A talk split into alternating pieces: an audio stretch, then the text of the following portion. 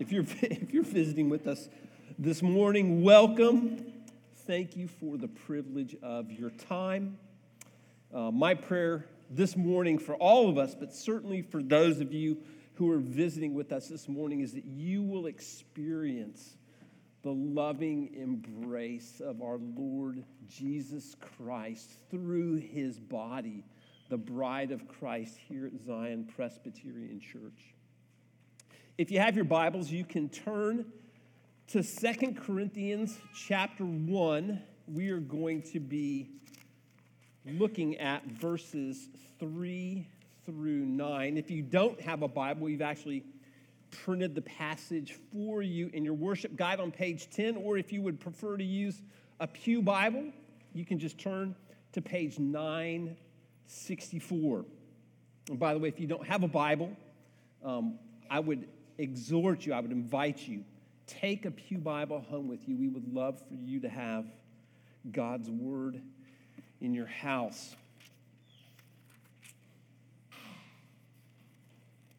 I want to begin this morning uh, with a question. What do you think God wants to accomplish in and through you, me, Zion Presbyterian Church in this particular season?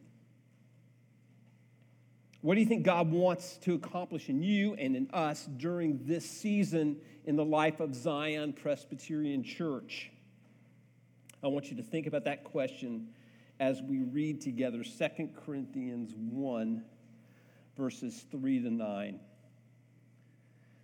Blessed be the God and Father of our Lord Jesus Christ, the Father of mercies, the God of all comfort, who comforts us in all our affliction, so that we may be able to comfort those who are in any affliction with the comfort with which we ourselves are comforted by God. For as we share abundantly in Christ's sufferings, so through Christ we share abundantly in comfort too.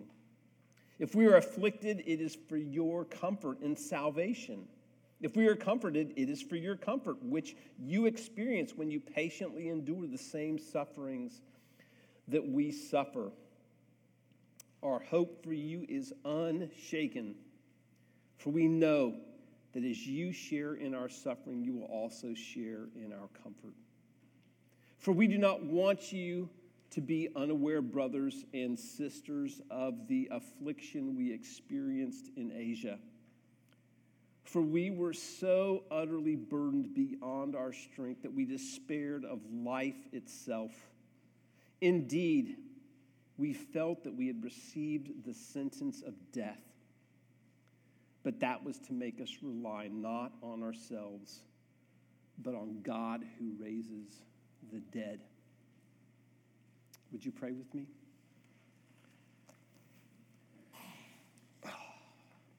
Father, Son, and Spirit,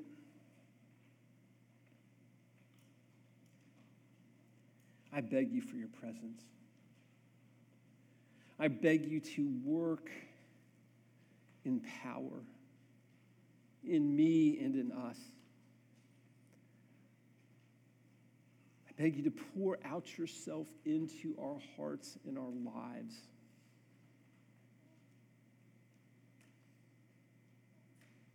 I beg you for your comfort. I beg you that you would change us.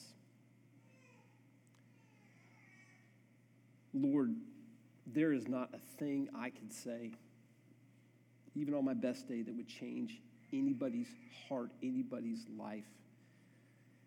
And I'm fairly confident today's not my best day.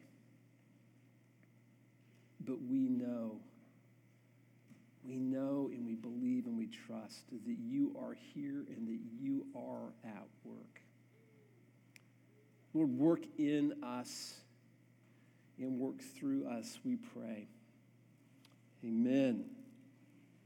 Well, if you are visiting with us this morning, a few weeks ago, we said goodbye to our senior pastor who has faithfully served at Zion Presbyterian Church for almost 15 years and has a relationship with Zion Presbyterian Church for something like 25 years. His name is Paul Joyner, and he is dearly loved and will be deeply, deeply missed. There's a sense in which, at this moment in the life of Zion Presbyterian Church, you, you've walked into a church that's grieving, a church in mourning. And that's good and right because you might remember if you were here last week when, when Keaton read from Acts chapter 20 that told the story of Paul saying goodbye to the elders in Ephesus, that there was much weeping on the part of all. For many here this morning, Paul Joyner's departure has been difficult. It's been a struggle. It's been hard to say goodbye to somebody that you've done life with for who knows how long. To say goodbye, not just to Paul, but to say goodbye to his family who we love and respect. Needless to say, there have been a lot of tears shed over the last months. Of course, the Joyner's departure isn't the only reason some of us are grieving this morning sitting in this room, there are parents, I'm one of them, whose children have not only rejected them, but have walked away from Jesus and his bride, the church. There are husbands and wives who are having a really hard time staying together. And then there are others who have sadly walked the hard road of divorce. There are single folks who deeply desire to be married, but at least at this moment, there are, there are no prospects out there. There are folks here with very serious health issues. There are others who are grieving the loss of a family member. There are some who can't find work, and there are others who feel trapped by their work. There are families that are so broken hmm, that they can't imagine ever being all together in the same room again. Me. The fact is, life is hard. It's full of, of difficulties and disappointments. We all know heartbreak. My question for you this morning is what are you struggling with? You know, what this means is that there probably isn't a person in this room who hasn't at one time, or perhaps even this very morning, is asking the question God, what are you doing? God, why are you allowing this to happen to me and to us? What is it that you're trying to accomplish? Well, let's think for a few minutes about what Paul writes at the introduction of his letters to the Christians at Corinth. 2 Corinthians 1 3 to 9. The first thing that we see in this passage is the fact that struggles, trials, difficulties, even suffering, they are a normal part of the Christian life. Look at verses 3 and 4. Blessed be the God and Father of our Lord Jesus Christ the Father of mercies and the God of all comforts, who comforts us in all our affliction. With these words, Paul is reminding his readers and he is reminding us that being a Christian does not exempt us from the pains of life. And friends, Paul knows what he's talking about. In chapter 11 of this very same letter, Paul writes these words. He says, Five times I received at the hands of the Jews the 40 lashes less one. Three times I was beaten with rods. Once I was stoned. Three times I was shipwrecked. A night and a day I was adrift at sea on frequent journeys in danger from rivers, danger from robbers, dangers from my own people, danger from Gentiles, danger in the city, danger in the wilderness, danger at sea, danger from brothers, in toil and hardship, through many a sleepless night, in hunger and thirst, often without food, in cold and exposure and apart from other things, there is the daily pressure on me of my anxiety for all the churches. Paul knew what he was talking about. And then in our passage, he writes of an experience that he had while traveling in Asia, which is modern day Turkey. In verses 8 and 9, he says, For we do not want you to be unaware, brothers and sisters, of the affliction we experienced in Asia for we were so utterly burdened beyond our strength that we despaired of life itself. Indeed, we felt that we had received the sentence of death. Now, remember, this is the same Paul who, just a few chapters from now, in chapter 4, writes this. He says, For this light and momentary affliction is preparing for us an eternal weight of glory beyond all comparison this is the same Apostle Paul who, in chapter 12 of this very letter, has an experience where he is caught up into the heavenlies. He's caught up into paradise, and he hears things that he cannot repeat. And, but he does hear this from the mouth of Jesus. My grace is sufficient for you, for my power is made perfect in weakness. To which the Apostle Paul responds, Therefore, I will boast all the more gladly of my weaknesses, so that the power of Christ may rest upon me. For the sake of Christ, I am content with weaknesses, insults, hardships, persecutions, calamities. For when I am weak, then I'm strong. Paul, in these passages, seems almost unaffected by the difficulties he's experienced. And yet, and you, you got to catch this. In our passage, how does he describe himself?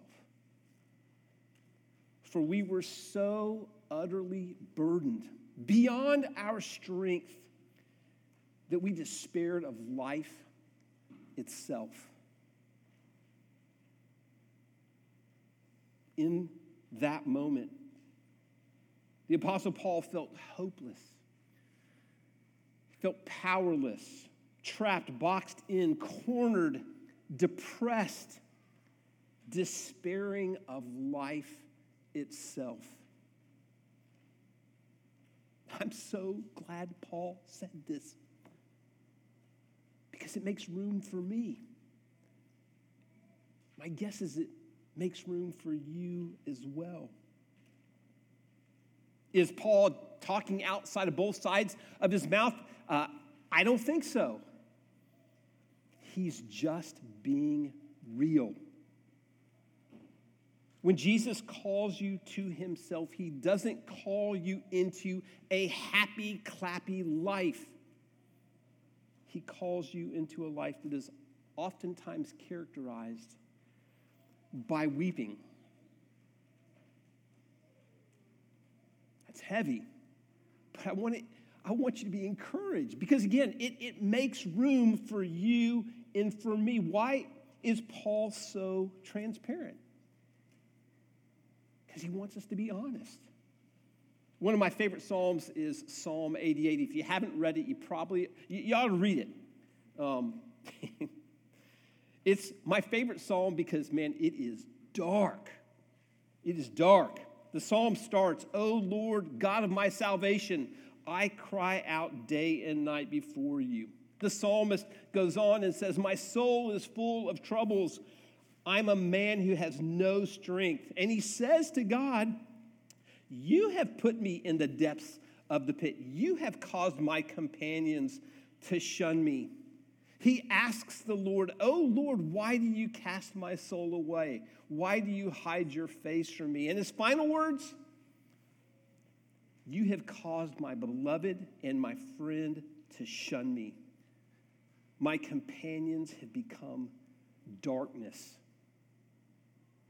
There's nothing happy clappy about Psalm 88.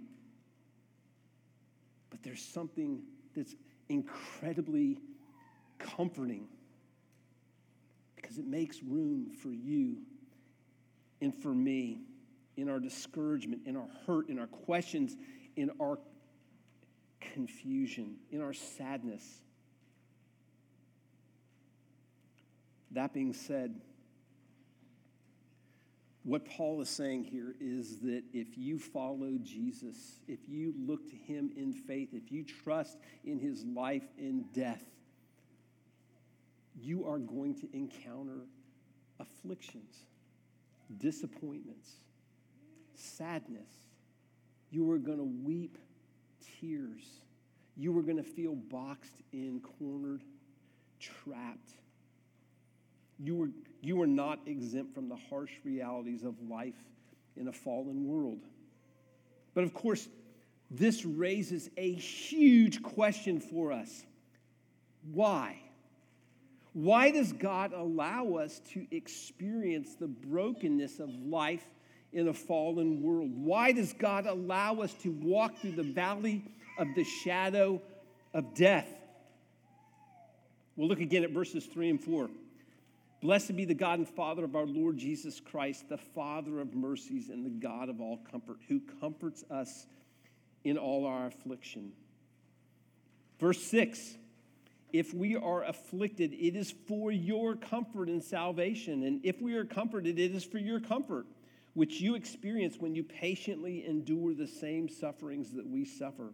Or verse 9 Indeed, we felt that we had received the sentence of death but that was to make us rely not on ourselves, but on God who raises the dead. What is Paul telling us?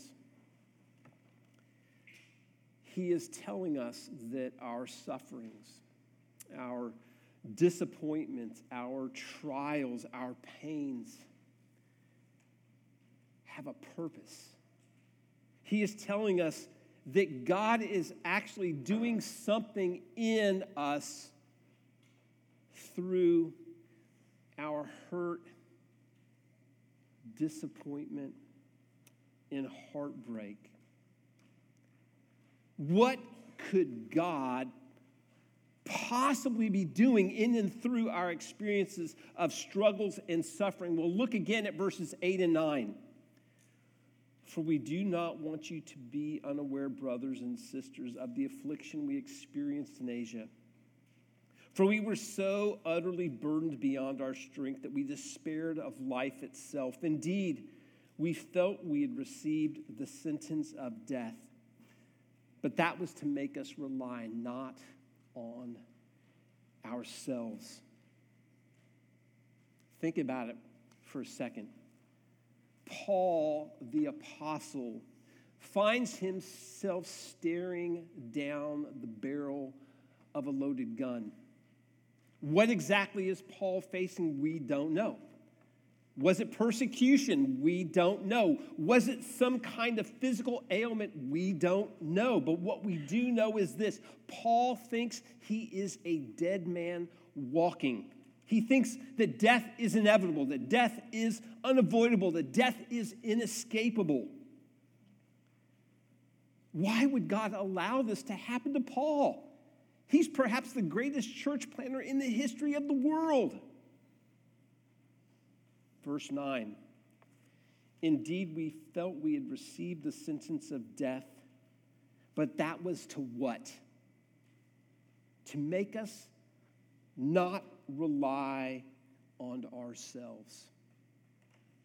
That is answer number one that Paul gives to our question, the question I asked at the beginning of our service. What is God seeking to accomplish in this time in the life of Zion, in your life? God allows our struggles, in our suffering, our hurts, and our heartbreak to drive us out of ourselves, to wean us from our sense of self sufficiency and self dependence. But why? Why does God want to drive us out of ourselves? Well, because it's our biggest problem. We all, by nature, want to stand on our own two feet. Think back to Genesis chapter 3. One of the ways the serpent tempted Adam and Eve was to say, if you eat from the tree of the knowledge of good and evil, you no longer will be God's child. You no longer will be God's servant. Instead, if you eat from the tree, you will be what? Like God knowing good and evil. One of the things Adam and Eve were saying when they took that first bite was, I declare my independence. I want to stand on my own two feet. Why does God allow struggles and pain to plague us as His dearly loved children? Because God wants to wean us from ourselves. How do our struggles, our fears, our hurts drive us out of ourselves? They reveal what's in our heart. I love how John Newton puts it. He writes, There are abominations which, like nests of vipers, lie so quietly within that we hardly suspect they are there till the rod of affliction rouses them. Then they hiss and show their venom. This discovery is indeed very distressing, yet, till it is made, we are prone to think ourselves much less vile than we really are, and cannot so hardly abhor ourselves and repent in dust in ashes. Beloved, God drives us out of ourselves by revealing to us our own brokenness, our own sin, our need for, for help, for cleansing, for forgiveness, for transformation. But that's only part of the answer that Paul gives us in this passage. Paul goes on in verse 9 to say what? He says, But that was not, that was to make us rely not on ourselves, but on who? But on God who raises the dead.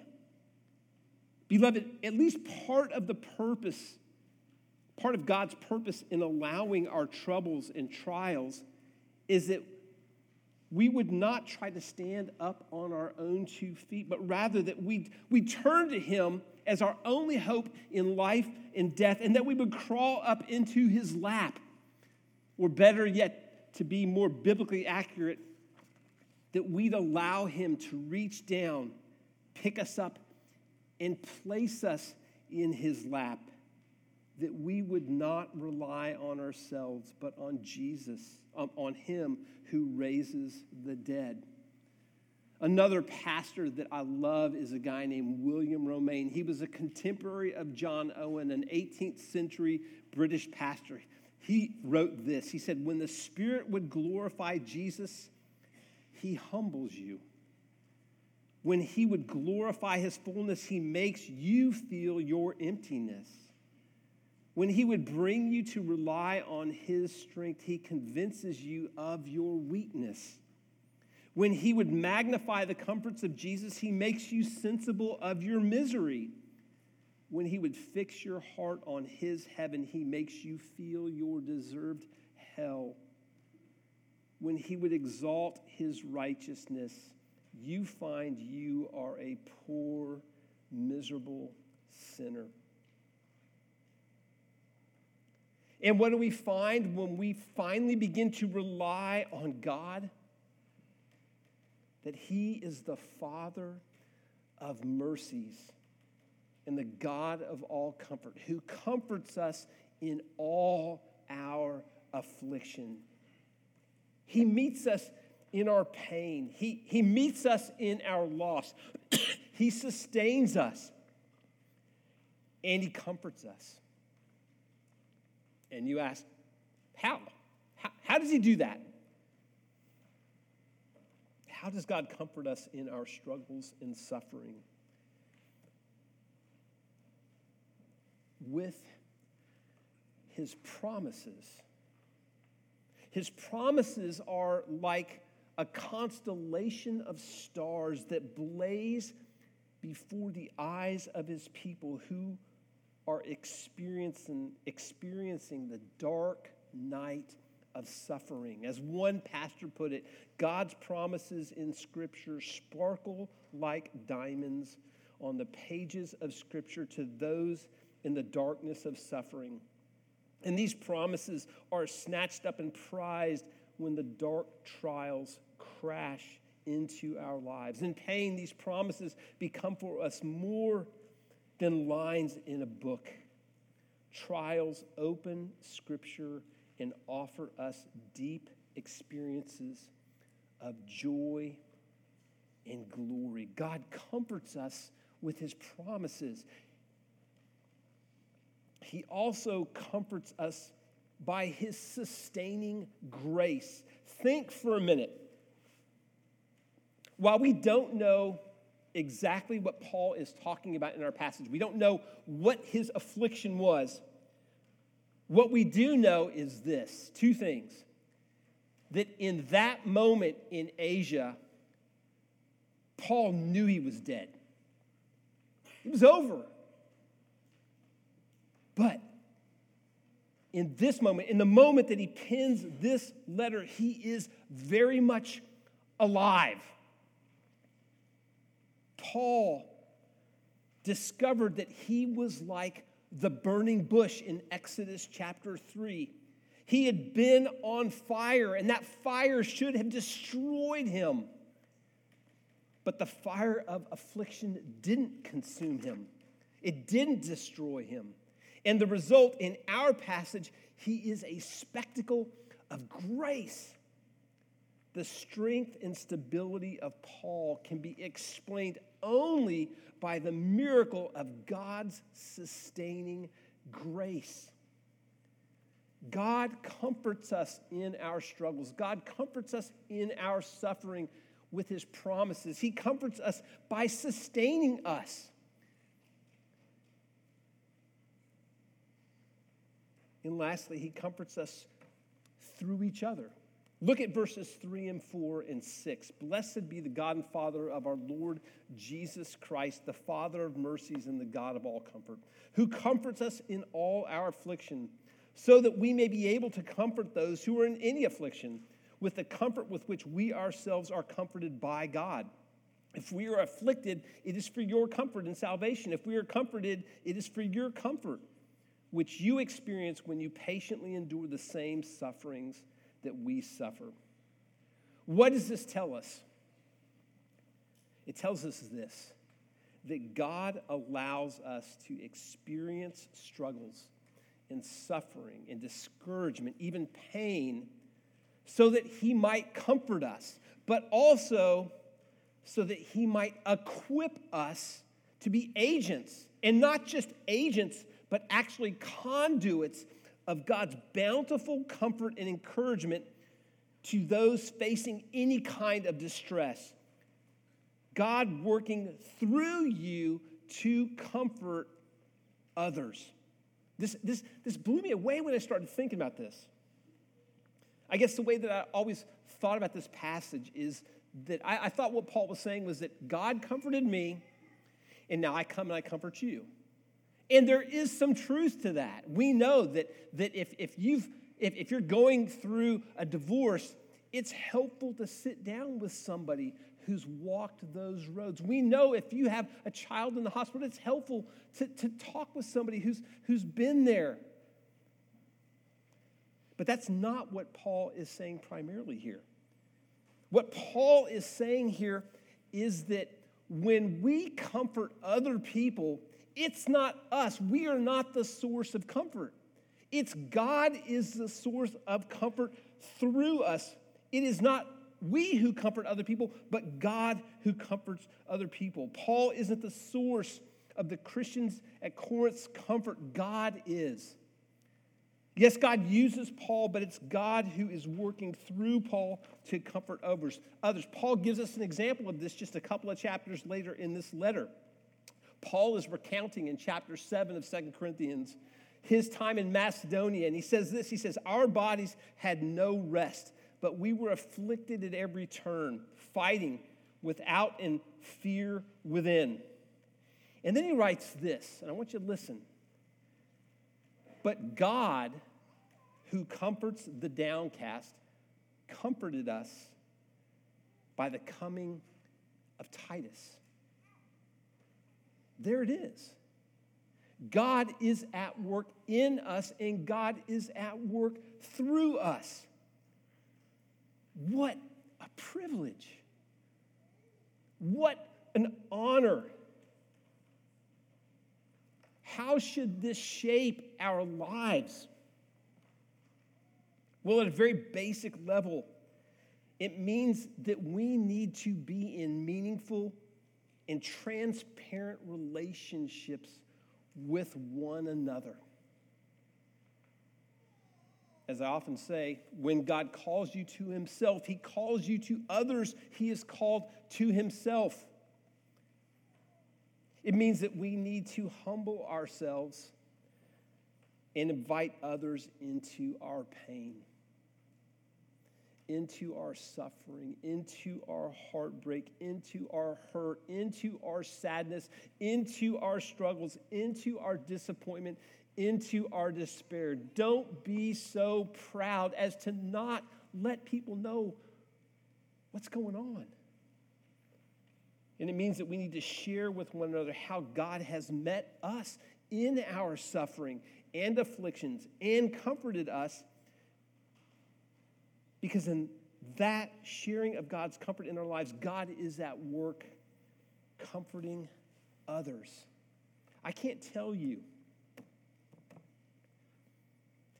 how God met Kathy in me when we came here. We were bleeding. We, we, had, we had been bludgeoned by a former church. And our son had gone off the rails. We were wrecks. And so many of you came to us put your arms around us, hugged us, prayed for us, prayed with us, spoke words over us. What you need to know is while it was you speaking, it was God speaking through you. That's been my experience right here at Zion Presbyterian Church. Now, I'll bet I know what you're, at least some of you are thinking. I feel like I'm staring down the barrel of a loaded gun, and I don't feel anything but despair. How can I know that what Paul says in this passage is trustworthy and true? Well, as one pastor puts it, we don't always feel what is real. And oftentimes, what we feel isn't real. Now, what in the world does that mean? Well, the reason I asked Mark to read the story of Shadrach, Meshach, and Abednego from Daniel 3 earlier this in the service is because it's an illustration of what Paul is saying in our passage. Shadrach, Meshach, and Abednego are sentenced to death in a fiery furnace for their unwillingness to fall down and worship Nebuchadnezzar's golden image. But when they are thrown into the fire instead of dying, when Nebuchadnezzar and his counselors look into the furnace, what do they see? They see not just Shadrach, Meshach, and Abednego they see four men unbound, walking in the midst of the fire. They are not hurt. And the appearance of the fourth is like a son of the gods. What in the world does that mean? Who is this fourth man? Well, in the words of Tim Keller, in the words of the Old Testament, uh, in, in the Old Testament, there is a mysterious figure called simply the angel of the Lord. Not just an angel, but the angel. He is not like other angels who appear elsewhere in the Bible. When he appears, he speaks in the burning bush to Moses. His words are said to be God's words. His speaking is God speaking. When the angel appears, he is given worship in a way that other angels refuse. To see this angel was to see God. The angel is mysterious because he seems to be God in visual form. This is exactly what the prophet Isaiah prophesied in chapter 43. When you pass through the waters, I will be with you. And through the rivers, they shall not overwhelm you. When you walk through the fire, you shall not be burned, and the flames shall not overcome you. For I am the Lord your God, the Holy One of Israel, your Savior. Fear not, for I am with you.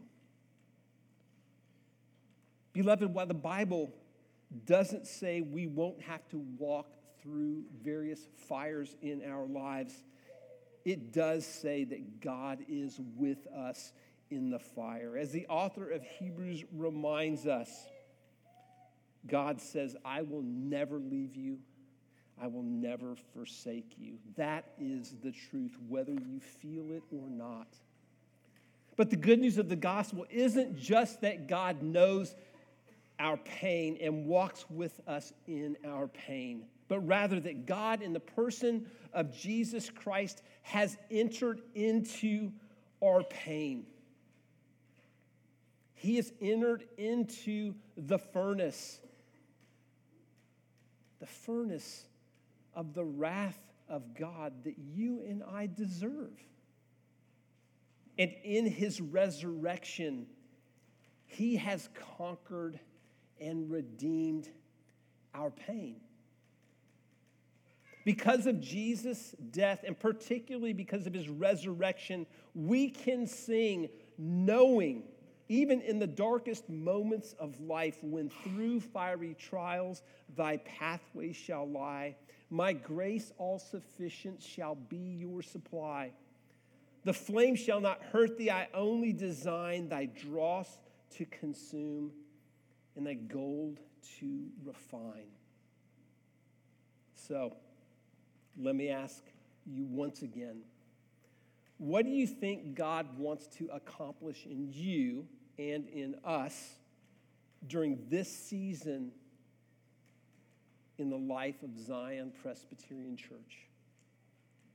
According to what Paul says in this passage, God is in the process of weaning us from ourselves so that we might grow in our dependence upon Him who raises the dead, so that